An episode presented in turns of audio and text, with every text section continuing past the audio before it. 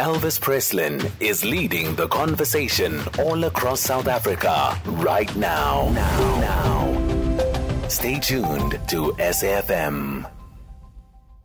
A fire broke out last night at the Kutama Sinthumule maximum security prison at Louis Trichardt in Limpopo. Two explosions were reportedly heard inside the facility as the fire raged. The public private owned correctional facility can accommodate more than 3,000 people. The prison has been in operation since 2002. For more on this, we joined on the line by our SABC reporter, Michael Makungo. A very good morning to you, Michael, and welcome. Have the authorities revealed the cause of the fire, and to what extent has this prison been damaged? Good morning to you and to all the listeners.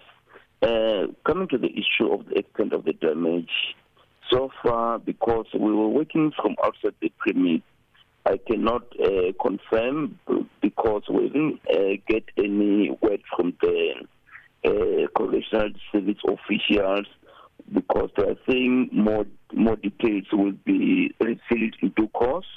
When we come to the issue of the cause of the fire, it is suspected that the fire might have been started by some inmates who were demanding to be transferred to other prisons countrywide uh, who wanted to be removed out of this Kutama Sinthumule Correctional Center. We are told that uh, for the past two weeks there were unhappiness uh, by some of the inmates who wanted to be removed from this facility and taken to other prisons countrywide.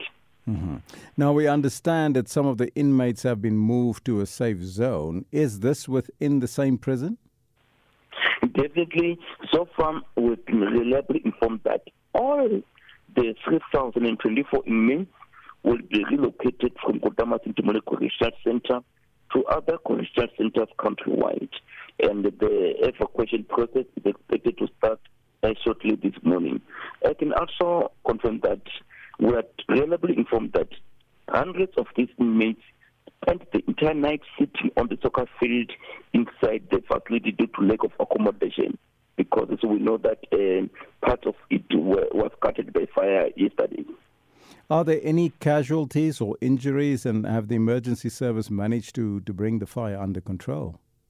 Definitely, they, they, they managed to put down the fire yesterday. Uh, in terms of the, any fatalities, we did not get any report of any fatalities so far. Michael, I thank you so much uh, for that update. That was our SABC reporter, Michael Makungo in uh, Limpopo. You are listening to First Take SA on SAFM.